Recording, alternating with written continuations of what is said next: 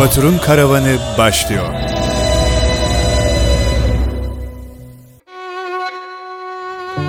Batur'un Karavanı'ndan herkese merhabalar. 15 gün aranın ardından yine yeni bir bölümle birlikteyiz. Bugüne kadar dünya ve insanlık tarihinin birçok kısmına göz attık birlikte. Sürekli dinleyenleriniz biliyordur zaten.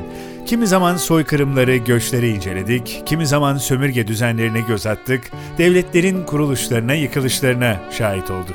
Bugünse dünya tarihini değiştiren suikastlere bir bakalım istiyorum sizlerle beraber. Öncesi, sonrası, sebepleri ve sonuçlarıyla büyük kitleleri yasa boğan suikastler bugünkü yolculuğumuzun ana konusu olsun. Biz de bu konuların izinden dünyanın dört bir yanına gidelim öyleyse.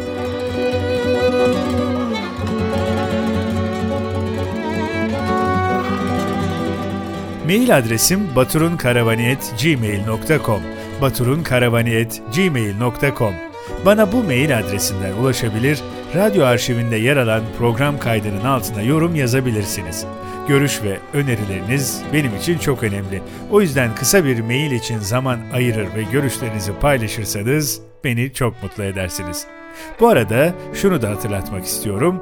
Bu bölüme ve diğer tüm bölümlere Spreaker ve Spotify'da yer alan Batur'un Karavanı adlı podcast hesaplarından ulaşabilirsiniz. Hemen ilk şarkımızla yolculuğumuza başlayalım öyleyse. Batur'un Karavanı'na tekrar hoş geldiniz. It won't be easy. You'll think it's strange when I try to explain how I feel, that I still need your love after all that I've done. You won't believe me.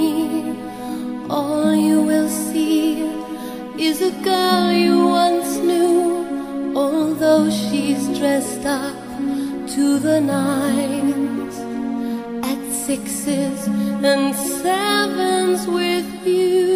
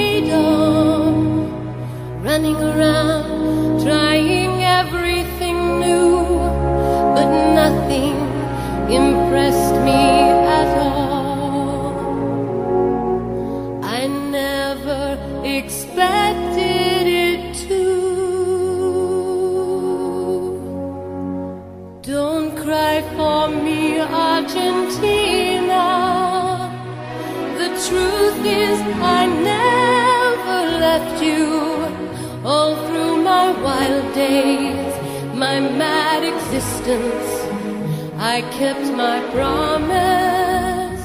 Don't keep your distance.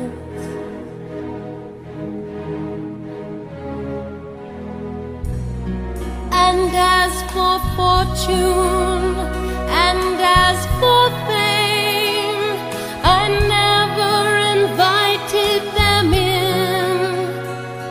Though it seemed to the world they were all I desired, they are illusions, they're not the solutions they answer was here all the time. I love you and hope you love me. Don't cry for me, Argentina.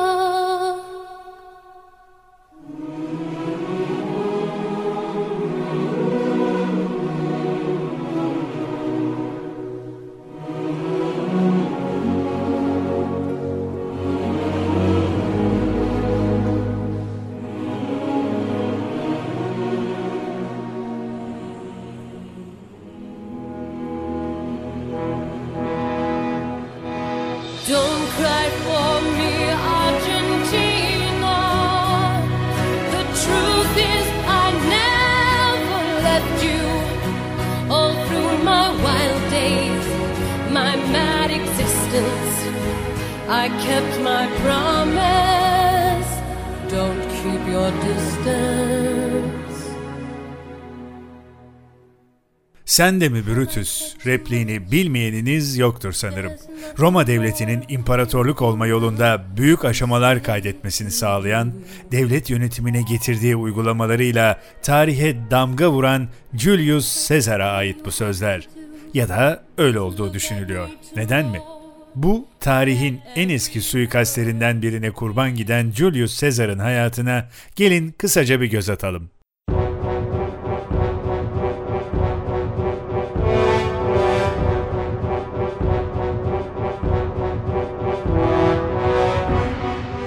Tam adıyla Gaius Julius Caesar, M.Ö. 100 yılında soylu bir ailenin çocuğu olarak dünyaya gelir. Ailesi çok fazla yönetici çıkaramamış bir aile olsa da yine de saygı gören bir ailedir. Babası o 16 yaşındayken aniden ölür ve Sezar ailenin başına geçer. Ertesi yıl ise Tanrı Zeus'la aynı seviyede görülen Jüpiter yüksek rahipliği göreviyle kariyeri başlar. Oldukça karmaşık bir dönemdir o yıllar Roma için. Yönetimdeki ayak oyunları, birbirini deviren yöneticiler, güç savaşları, ne ararsanız vardır Roma'da. Bu karmaşada bulunduğu tarafın kaybetmesi neticesinde Roma'yı terk etmek zorunda kalır Sezar. Mallarına da el konur. Arabulucular sayesinde yönetimle arasını yumuşatan Sezar orduya katılır. O dönem Anadolu'nun Batı Karadeniz bölgesini içine alan ve İstanbul'dan Samsun'a kadar uzanan bir bölgede hüküm süren Bitinya Krallığı'na gider. Görevi Bitinya Kralı 4. Nikomedes'in donanmasına eşlik etmek ve onu korumaktır. Ancak Bitinya'da beklenenden uzun kalınca Kral Nikomedes'le bir ilişki yaşadığı söylentileri ortaya çıkar. Bu söylenti ömrünün sonuna kadar arkasından gelecektir Sezar'ın.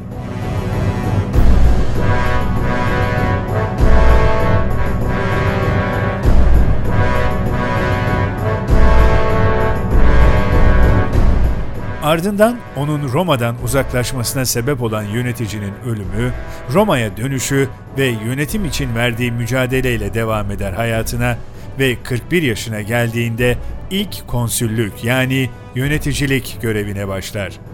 İyi bir politikacı kimliğiyle Crassus ve Pompeius'la birlikte gayri resmi olarak Roma politik yaşamına birkaç yıllığına yön verecek olan 1. Üçlü yönetimi kurar. Galya'yı fethederek Roma topraklarını Atlas Okyanusu'na kadar genişletir ve aynı zamanda M.Ö. 55 yılında Britanya'nın Romalılarca ilk işgalini gerçekleştirir. Triumvirliğin yani bu üçlü yönetim sisteminin yıkılmasıyla birlikte Pompey ve Senato ile arası açılır. M.Ö. 49 yılında lejyonlarının başında Rubikon nehrini geçmesiyle başlayan iç savaş sonucu Roma dünyasının tartışmasız hakimi haline gelir. Hükümetin kontrolünü ele almasının ardından Roma toplumu ve yönetimini kapsayan geniş bir reform hamlesi başlatır. Hayat boyu diktatör ilan edilir ve Cumhuriyet bürokrasisini ağır biçimde merkezileştirir. Reformlarıyla halk tarafından da çok sevilen Sezar'ın kral olarak anılmaya başlanması, Senato'yla arasının iyice açılmasına sebep olur. Oysa o bu ünvanı hiçbir zaman kendine yakıştırmamış, yakıştıranlara da engel olmuştur.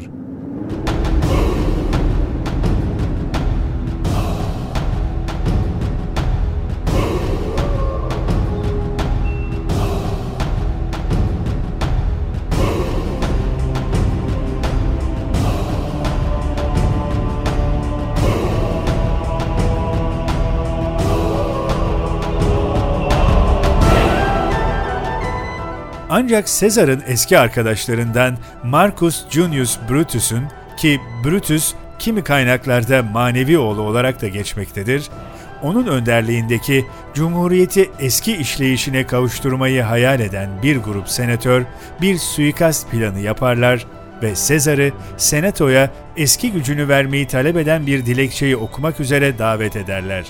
Girişte fikir değiştiren bazı senatörler onu uyarmak ister fakat başarılı olamazlar. Sezar tam dilekçeyi okumaya başlamışken ilk olarak Cilius Cimber tarafından togası, yani üzerindeki kıyafeti aşağı indirilir. Başına geleceği anlayan Sezar "Bu bir vahşet" diye bağırsa da bir diğer senatör Kaska tarafından boğazı kesilir. Sezar döner ve Kaska'nın koluna sarılır ve "Hain, sen ne yapıyorsun?" diye bağırır. Korkudan dona kalan Kaska, "Kardeşlerim, yardım edin!" diye bağırır ve ardından aralarında Brutus'un de olduğu onlarca kişi tarafından defalarca bıçaklanarak öldürülür.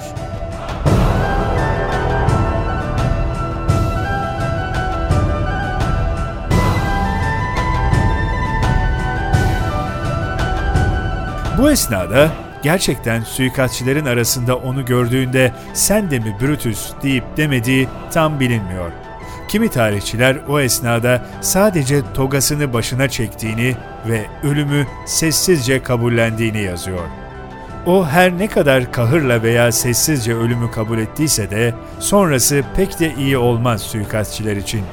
Suikastin ardından başlayan yeni bir iç savaş, varisi Gaius Octavianus'un Roma dünyası üzerinde baskın bir otokratik güç haline gelmesine yol açar.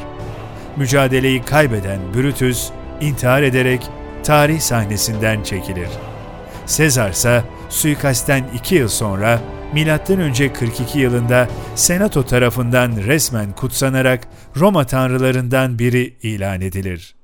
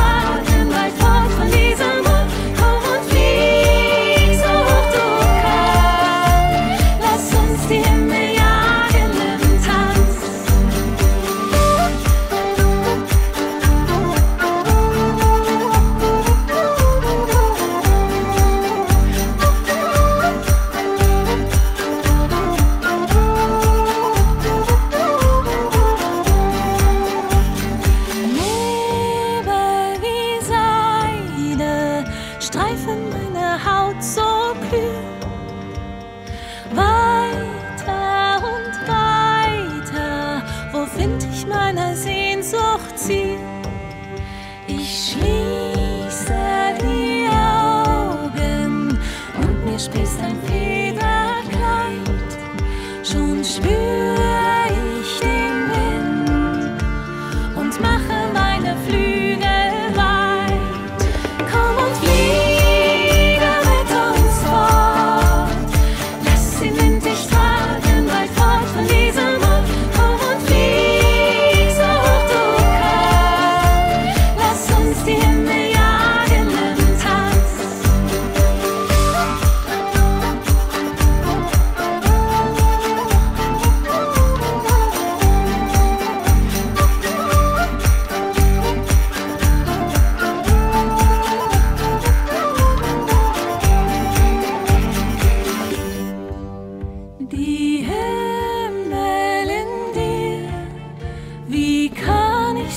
tanzen kann sie sehen, wir tanzen im Fluge, die Sterne, die ihre Wege ziehen. Komm und fliege mit uns fort, lass den Wind dich tragen, bald fort von diesem Ort. Komm und flieg, so hoch du kannst, lass uns die Himmel jagen im Tanz.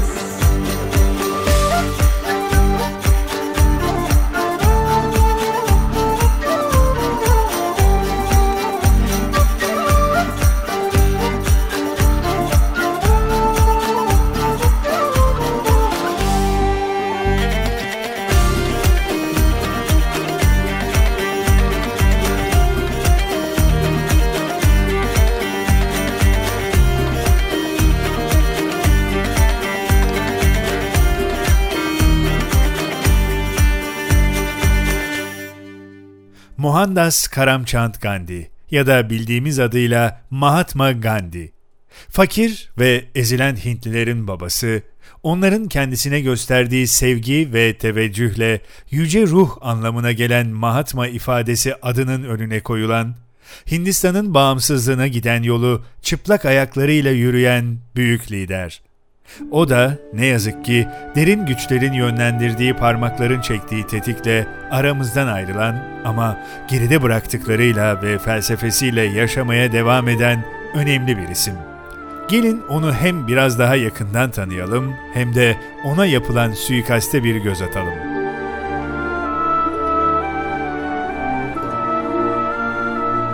Gandhi 1879 yılında Porbandar'da dünyaya gelir.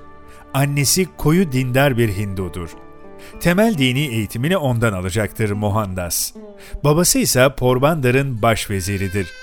Belki de fazlasıyla sessiz geçen çocukluk ve gençlik yıllarının ardından politikaya girişini ve bu alandaki başarısını babasına borçludur, kim bilir. 13 yaşında kendisiyle aynı yaşta bir kızla evlendirilir Gandhi.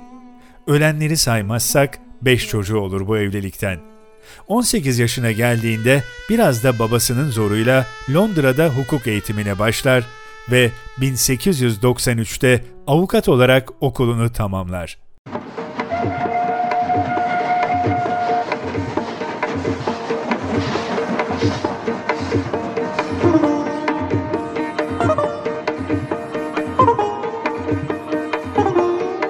Tekrar döndüğü ülkesinde pek başarılı olamaz ve bir firmanın iş teklifini kabul ederek Güney Afrika'ya gider. Burada çoğunluğu oluşturan siyahilere ve Hintlilere uygulanan ayrımcılığı görür ve büyük mücadelelere girişir. 21 yıl sürer İngiliz sömürgesi Güney Afrika'daki mücadelesi. Birçok kazanımlar bu sayede elde edilir bu ülkede ve sonraki yıllarda Nelson Mandela'ya ilham olacak mücadelenin ilk tohumları atılır. Bu süreçte yaşadıkları ve edindiği tecrübesiyle ülkesine geri döner Gandhi. Onun en önemli silahı pasif direniş anlayışıdır. Hint dilinde Satyagraha olarak adlandırılan bu felsefesi zaman içinde daha da olgunlaşır ve onu takip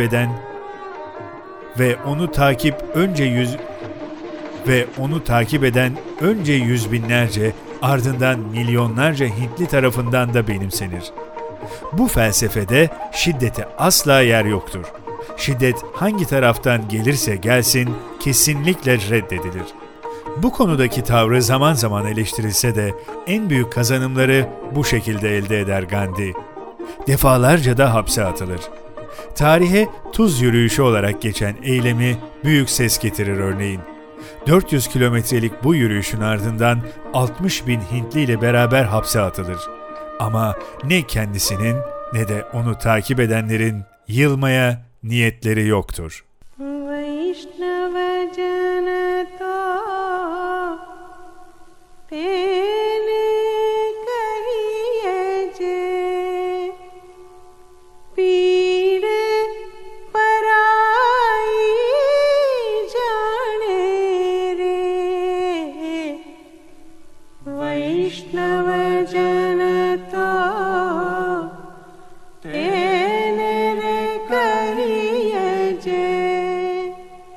Pira parai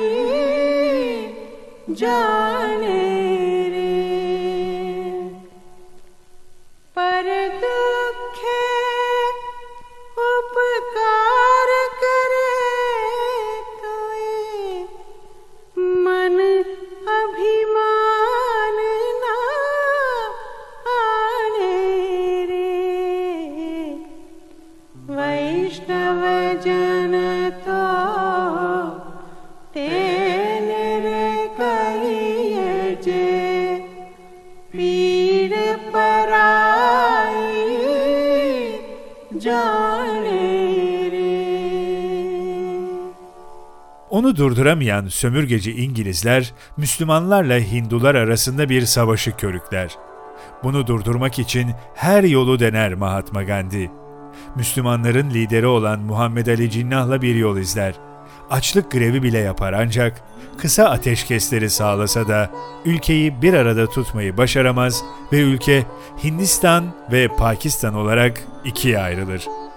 Savaş durmuş, ülke ikiye ayrılsa da bağımsızlığını kazanmıştır. Yapacak daha birçok şeyi vardır Gandhi'nin. Fakat son süreçte Müslümanlarla kurduğu yakın ilişkiden hoşlanmayan aşırı milliyetçi ve muhafazakar kesimden Hindu bir radikal tarafından 30 Ocak 1948'de evinin bahçesinde gece yürüyüşü yaparken vurularak öldürülür.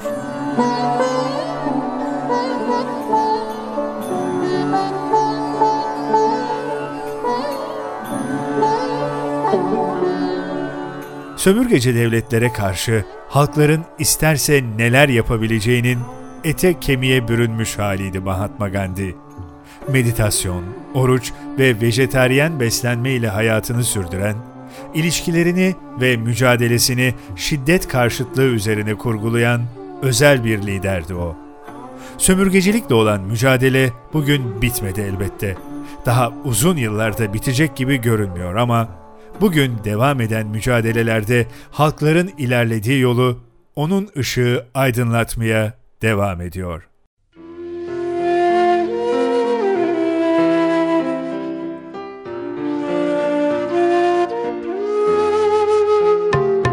Raghupati Raghav Raja Ram Patit Pavan Sitaram Raghupati Raghav Raja Ram Patit Pavan Sitaram Sitaram Sitaram Bhaj man pyare Sitaram Sitaram Sitaram Bhaj man pyare Sitaram Raghupati Raghav Raja Ram Patit Pavan Sitaram Raghupati Raghav Raja Ram Patit Pavan Sitaram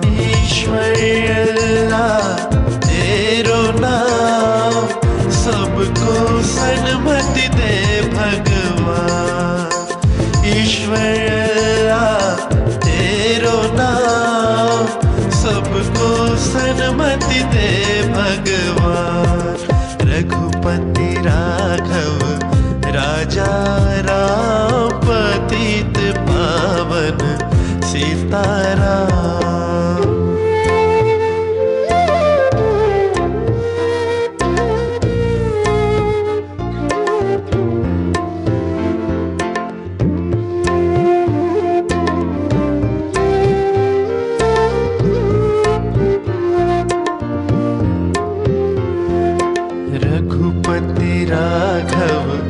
Raja Ram Patit Pavan Sitaram Raghupati Raghav Raja Ram Patit Pavan Sitaram Sitaram Sitaram Bhaj man pyare Sitaram Sitaram Sitaram Bhaj man pyare Sitaram बेचारा पतित पावन सीतारा रघुपति राघव राजा राम पतित पावन सीतारा ईश्वर अल्लाह तेरो नाम सबको सन्मति दे भगवान ईश्वर तेरो नाम सबको सन्मति दे भगवान रघुपति राघव राजा राम पतित पावन Sitaram. Bir Baptist papazının oğlu olan Martin Luther King, 15 Ocak 1929 tarihinde Amerika Birleşik Devletleri'nin Georgia eyaletinde yer alan Atlanta kentinde dünyaya gelir. 1948 yılında tamamladığı sosyoloji eğitimi sırasında 1947'de yaşamını fakir insanların ve azınlıkların hakları için mücadele etmeye adayacağına yemin eder. Yolunu ve tarzını o yılların büyük direnişçisi Mahatma Gandhi'den alır. Şiddet karşıtı pasif direniş yöntemini o da benimser. Onun önderliğindeki pasif protestolardan biri, siyahi terzi Rosa Parks'ın otobüste yerini beyaz birine vermeyi reddetmesi yüzünden tutuklanmasıyla 1955 yılında düzenlenen Montgomery otobüs boykotudur. Martin Luther King, 382 gün süren protestoyu güçlü konuşma becerisiyle gündemin odağına taşır. Durum o kadar gerginleşir ki evi bile bombalanır. Bunun karşılığında şiddet içermeyen gösteri tarzıyla her kesimin saygısını kazanır. 1963'te 75 bini beyaz olmak üzere farklı etnik kesimlerden 250 bin kişi yine onun önderliğinde Kongre'nin Yurttaş Hakları Kanunu'nu kabul etmesi için Washington'da yürüyüş düzenler. Bu yürüyüşte tarihin en etkili konuşmalarından biri olarak gösterilen ünlü "I have a dream" yani "Benim bir hayalim var" konuşmasını yapar. I have a dream that one day this nation will rise up and live out the true meaning of its creed. We hold these truths to be self-evident that all men are created equal.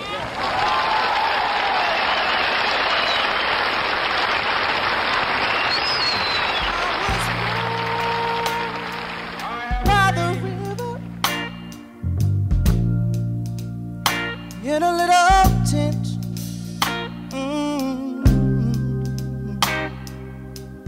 like the river I've been running, running ever since. It's been a long,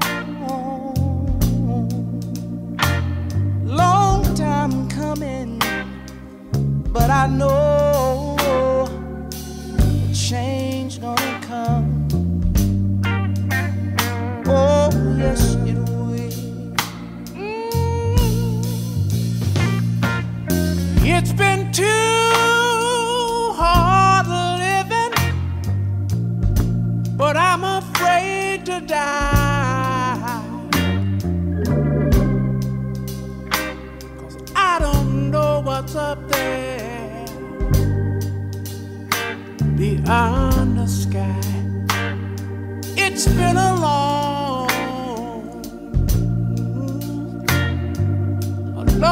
time coming, but I know a change gonna come. Oh, yes it is.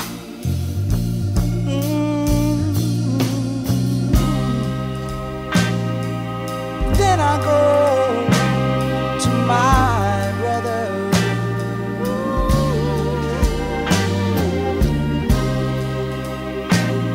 I say, brother, help me please.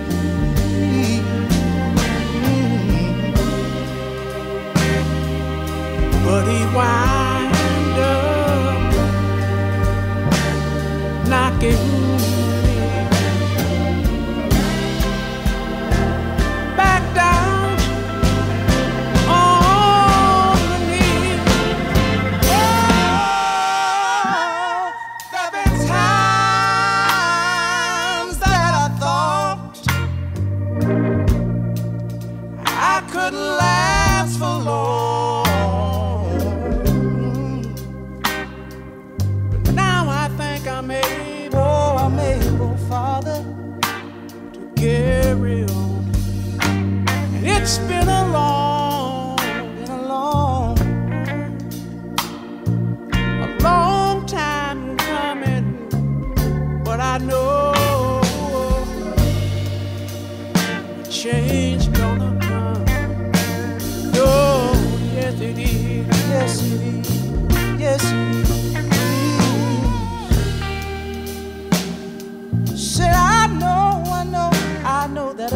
just gonna come one day. I know a change gonna come. Yes, it is. I know. So life can be hard. Oh yeah. And times can get rough, but still I know.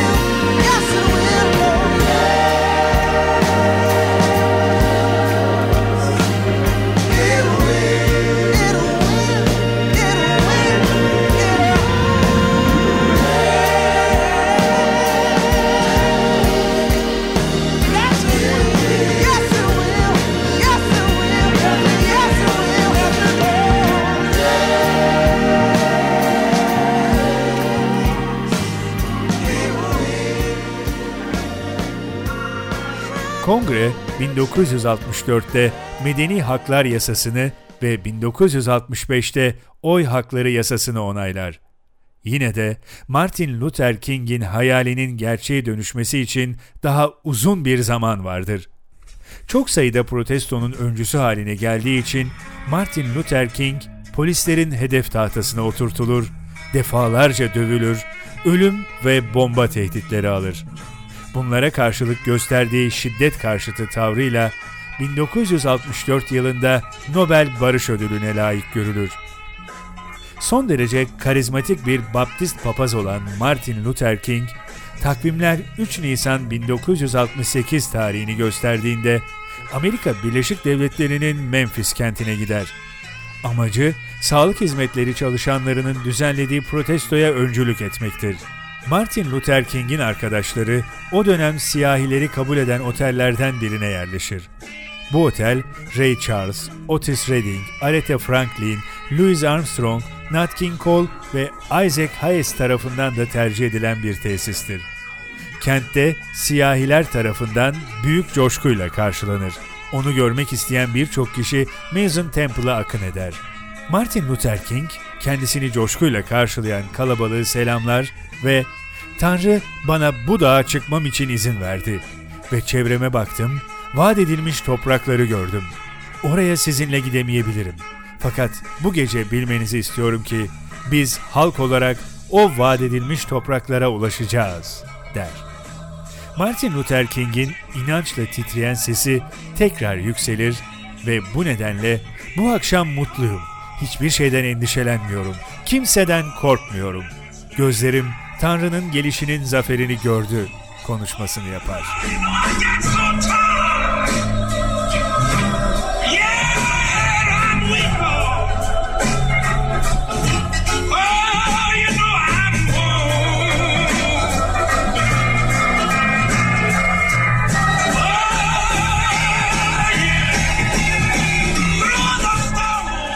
Ertesi gün 4 Nisan 1968'de Martin Luther King, protesto planlarını masaya yatırmak için aralarında Jesse Jackson'ın da olduğu siyahi siyasetçilerle bir araya gelir. Saat 17.30'da bölge vaizi Samuel Kyles, Martin Luther King'i 1. kattaki odasında ziyaret eder ve konuşmasını yapacağı toplantı yerine kadar ona eşlik eder. Yaklaşık yarım saat sonra ikili, aşağıdaki park alanında toplanan arkadaşlarını izlemek için otel balkonuna doğru yürür. Martin Luther King, o geceki toplantı için saksafoncu Ben Branch'ten "Take My Hand, Precious Lord" şarkısını çalmasını rica eder. İçeride, otel odasında kalan arkadaşları bir patlama sesi duyar. O ses, Amerikan tarihini sonsuza kadar değiştirecek sestir. Silah seslerini duyup balkona koşan arkadaşları, King'in balkonun beton tabanına düştüğünü ilk anda görmezler ve bir donanma fişeği patlatıldığını sanırlar. Ancak hemen ardından King'i boğazından vurulmuş şekilde yerde yatarken bulurlar. Kurşun, King'in ensesini ve çenesini parçalayıp geçmiştir. Katil ikinci kurşuna gerek kalmadığını anlayarak silahını kutuya koyar ve oradan ayrılır. Yardım gelinceye kadar rahip Jackson, King'in başını dizine koyar. Bakanlık görevlisi bir beyaz da odasından kaptığı havluyla yarasını temizlemeye çalışır. Ambulans ölmek üzere olan Doktor King'i yakındaki bir hastaneye getirdiğinde saat 6'yı 16 geçiyordur. Saat 7.04'te King kan kaybından ölür.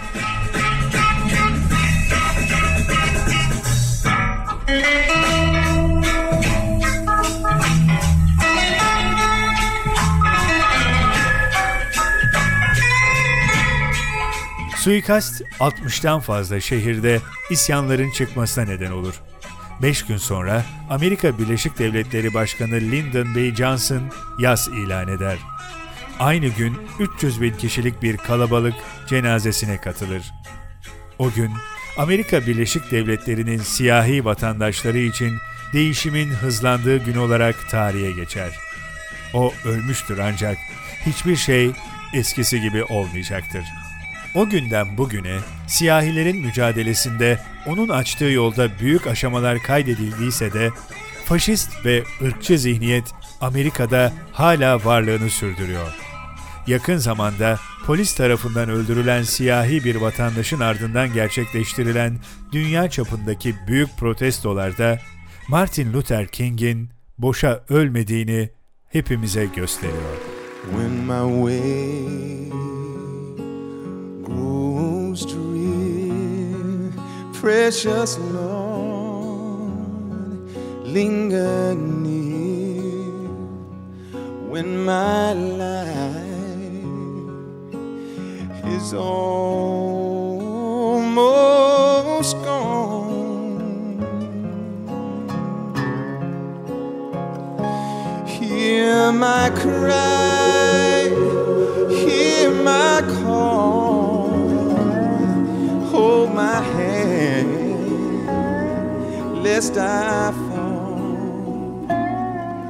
Take my hand, precious Lord, and lead me home. Precious Lord, take my hand, lead me home.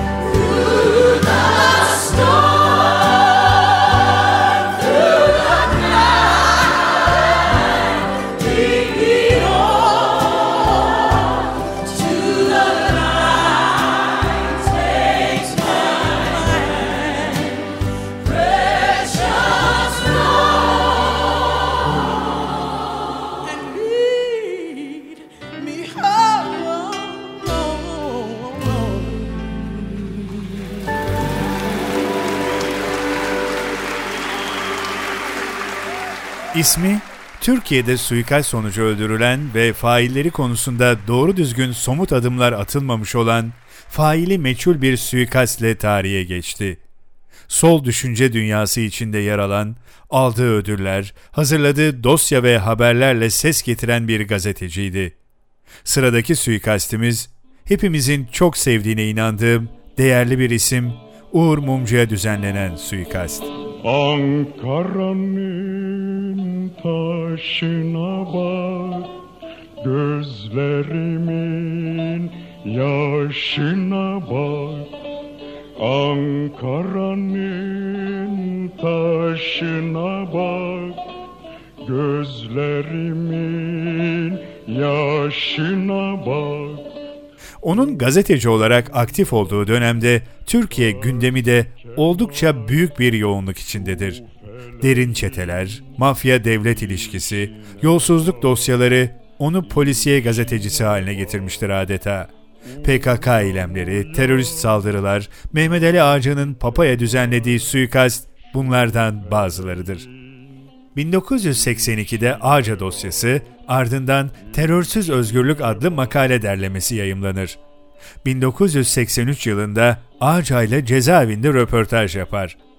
1984 yılında Aziz Nesin öncülüğünde bir grup tarafından Cumhurbaşkanlığı ve Türkiye Büyük Millet Meclisi Başkanlığı'na sunulan, ancak Kenan Evren'in imzalayanları vatan hainliğiyle suçlayarak dava açtığı Aydınlar Dilekçesi'nin hazırlanmasına katılır.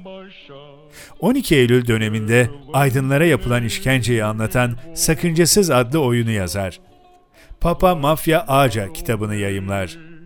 1987'de araştırmacı gazetecilik açısından büyük bir başarı kabul edilen Rabıta ve 12 Eylül adlı kitapları, 1991'de en önemli araştırmalarından biri olan Kürt İslam Ayaklanması 1919-1925 yayımlanır. Uyanda bak Gazi Kemal, başımıza gelen işe. Mumcu, 7 Ocak 1993 tarihinde Mossad ve Barzani isimli bir yazı yazar. Bu yazısında Barzani, CIA ve Mossad arasındaki bağlantılara değinir ve yazısını şöyle bitirir. Kürtler sömürgeciliğe karşı bağımsızlık savaşı yapıyorlarsa ne işi var CIA ve Mossad'ın Kürtler arasında? Yoksa CIA ve Mossad anti-emperyalist savaş veriyorlar da dünya bu savaşın farkında değil mi? Der.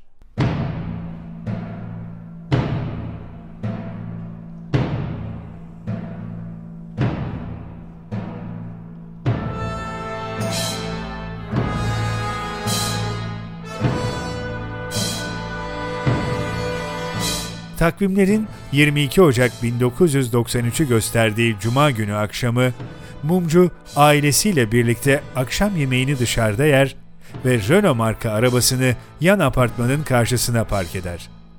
Arabasını genellikle güvenlik açısından 50 metre ötesindeki Tunus Büyükelçiliği civarındaki polis noktasına yakın bir yere park etmektedir, fakat o akşam her zaman park ettiği yer doludur. Mumcu 2 gün boyunca arabasını kullanmaz.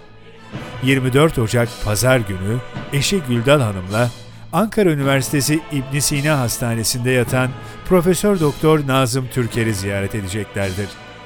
O karlı Ankara sabahı eşinden önce evden çıkar Mumcu. Arabasına biner ve polis raporlarına göre kontak anahtarını çevirmeden arabasına yerleştirilen bomba harekete geçer ve patlar.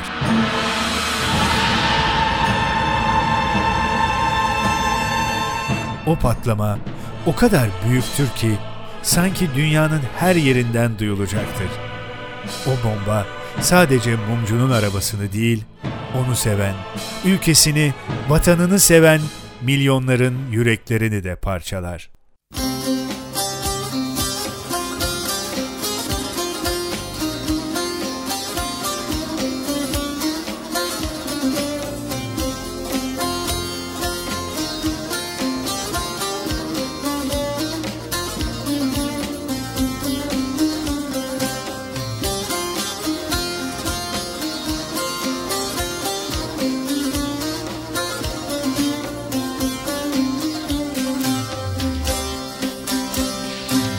Bir pazar sabahıydı,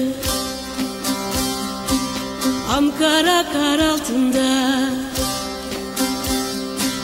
Zemheri ayazıydı, yaz güneşi koynunda. Ucuz can pazarıydı, kalemim düştü kana, kalemim düştü kana. Zalımlar pusudaydı, bedenim paramparça.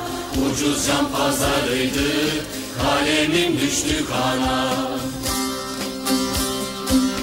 Uğurlar olsun, uğurlar olsun, hüzünlü bulutlar yoldaşım olsun. Bir keskin kalem, bir kırık gözlük, yürekli yiğitlere hatıra olsun.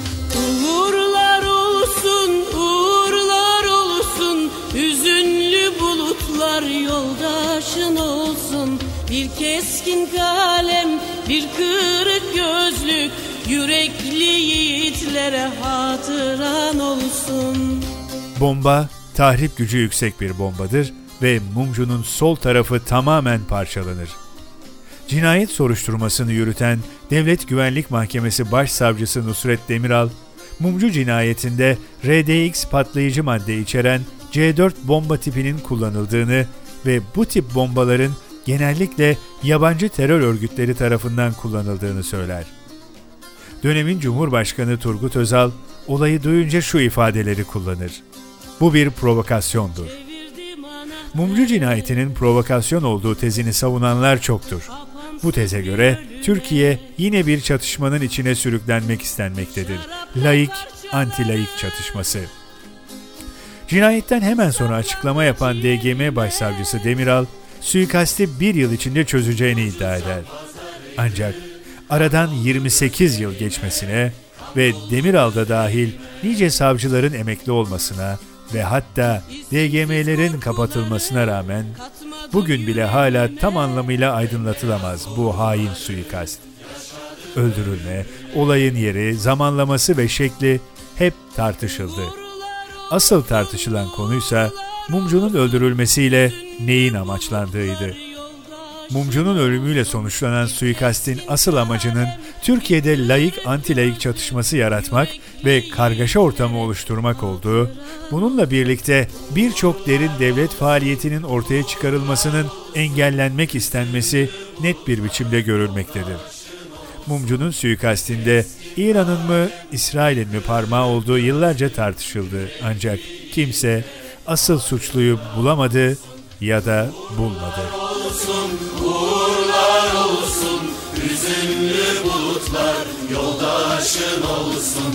Bir keskin kalem, bir kırık gözlük, yürekli yiğitlere hatıran olsun. Uğurlar olsun, uğurlar olsun. Mumcu öldürülmeden önce PKK, istihbarat örgütleri, Kürtler, İsrail, devlet içinde yuvalanmış çeteler, yolsuzluk konularında birçok yazı kaleme almıştı. Pek çok konuda yazılar yazan Mumcu'nun rahatsız ettiği birçok kişi olmuştu doğal olarak. O özgürlük için mücadele eden, basının susturulamayan sesiydi. Söylenemeyenleri söyleyen, yazılamayanları yazan cesur bir kalemdi. Ancak böyle susturulabilirdi, öyle de yaptılar. Tabii karanlık gerçeklerin üstünü bu şekilde örtebileceklerini sandılar. Ama güzel bir söz vardır. Gerçeklerin er geç bir gün ortaya çıkmak gibi bir özelliği vardır derler. Onlar kararttıkça varlığıyla aydınlatan, onlar geri çektikçe daha çok ileri giden, onlar susturdukça daha çok bağıran nice Uğur Mumcular bu topraklara gelmeye devam edecek. Rahat uyu Uğur Mumcu, vuruldun ama biz seni unutmayacağız.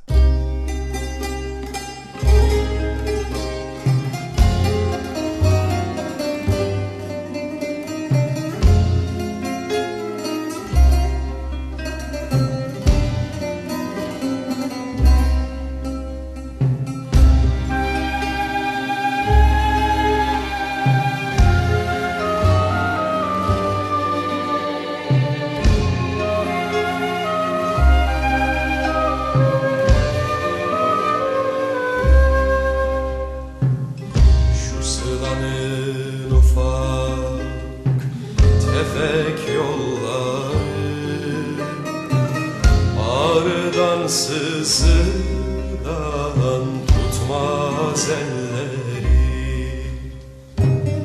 tepeden tırnağa şiir gülleri. Yiğidim aslanım burada yatıyor.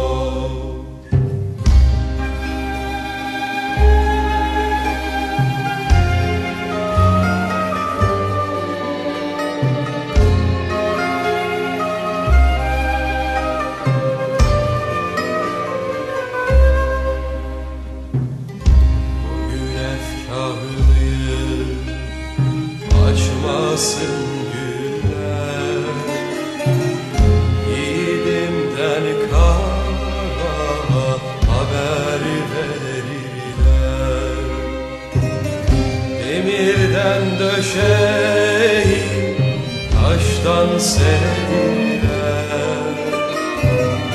Yiğidim aslanım burada yatıyor.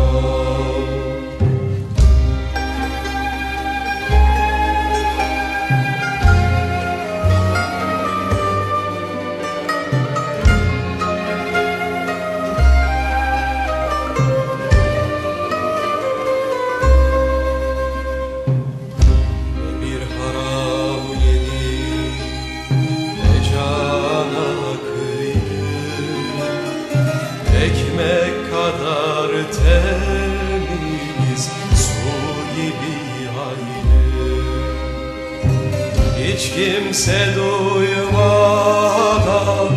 hükümler gidir. Yiğidim aslanım burada yatıyor. Hiç kimse duymadan hükümler gidir. Yiğidim aslanım.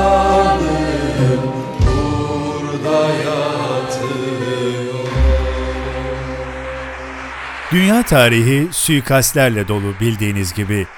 İnsanoğlunun yerleşik düzene geçtiği ve bununla beraber inanç ve yönetim sistemleri geliştirdiği o ilk günlerden bugüne binlerce insan benzer nedenlerle hayatını kaybetmiş, daha doğrusu suikastlere kurban gitmiş. Bu ölümler faillerini bir süre rahata erdirse de her ölenin yerine yenileri gelmiş, saltanatlar yıkılmış, düzenler değişmiş. Bu tarih boyunca böyle olmuş, gelecekte de böyle olmaya devam edecek. Söylerlerdi ben can nedir, şimdi bildim. Bugün Jules Caesar'la başladığımız yolculuğumuzu Mahatma Gandhi ve Martin Luther King'in ardından değerli gazeteci Uğur Mumcu'yla tamamladık. Hepsi yaptıklarıyla, kişilikleriyle ve verdikleri mücadelelerle tarihe adlarını yazdırmış insanlar. Onları yok etmek isteyen zihniyetlerin bugün esamesi okunmazken, onların varlıkları her geçen gün daha da büyüyor ve onlara duyulan sevgi nesilden nesle aktarılıyor. Süremiz yetmediği için Benazir Bhutto gibi, Hrant Dink gibi sizinle paylaşmak istediğim birçok ismi bir başka bölüme bırakmak ve bugünkü yolculuğumuzu tamamlamak istiyorum. baturunkaravan@gmail.com baturunkaravan@gmail.com mail adresim. Bana bu mail adresi üzerinden ulaşabilir ya da radyo arşivinde yer alan program kaydının altına yorum yazabilirsiniz. Ayrıca bu bölüme ve diğer tüm bölümlere Spreaker ve Spotify'da yer alan Batur'un Karavanı adlı podcast hesaplarından ulaşabilirsiniz. Ve benim için çok özel olan, çok sevdiğim bir şarkıyla veda etmek istiyorum sizlere. 15 gün sonra Türkiye'nin belki de dünyanın en bağımsız radyosu Radyo Karavan'da yeniden buluşuncaya dek hoşça kalın.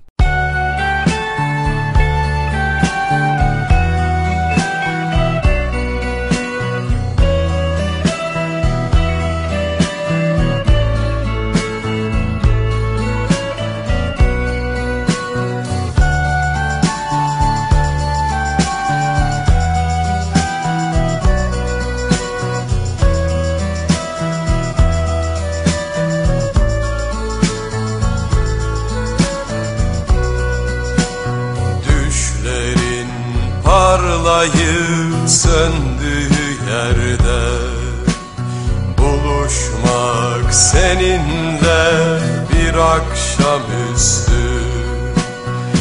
Umarsız şarkılar dudağında bir yarım ezgi. Sığınmak gözlerine, sığınmak bir akşamüstü. Gözlerin bir çığlık, bir yaralı haykırış. Gözlerin bu gece çok uzaktan geçen bir gemi.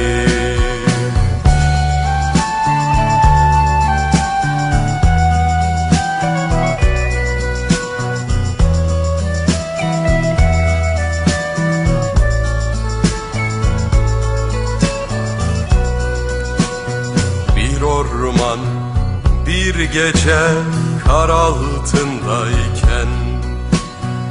çocuksu uçarı koşmak seninle. Elini avucumda bulup yitirmek, yitirmek. Sığınmak ellerine, sığınmak bir gece vakti. Ellerin bir martı, telaşlı ve ürkek. Ellerin fırtınada çırpınan bir beyaz yelken.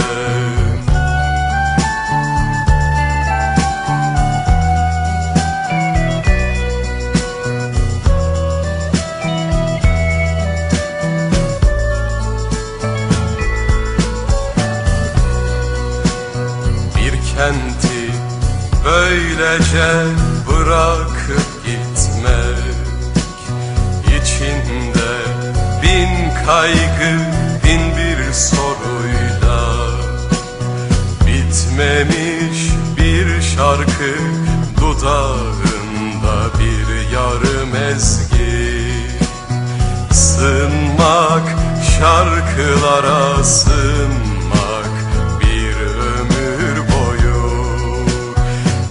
gözlerin bir çığlık, bir yaralı haykırış.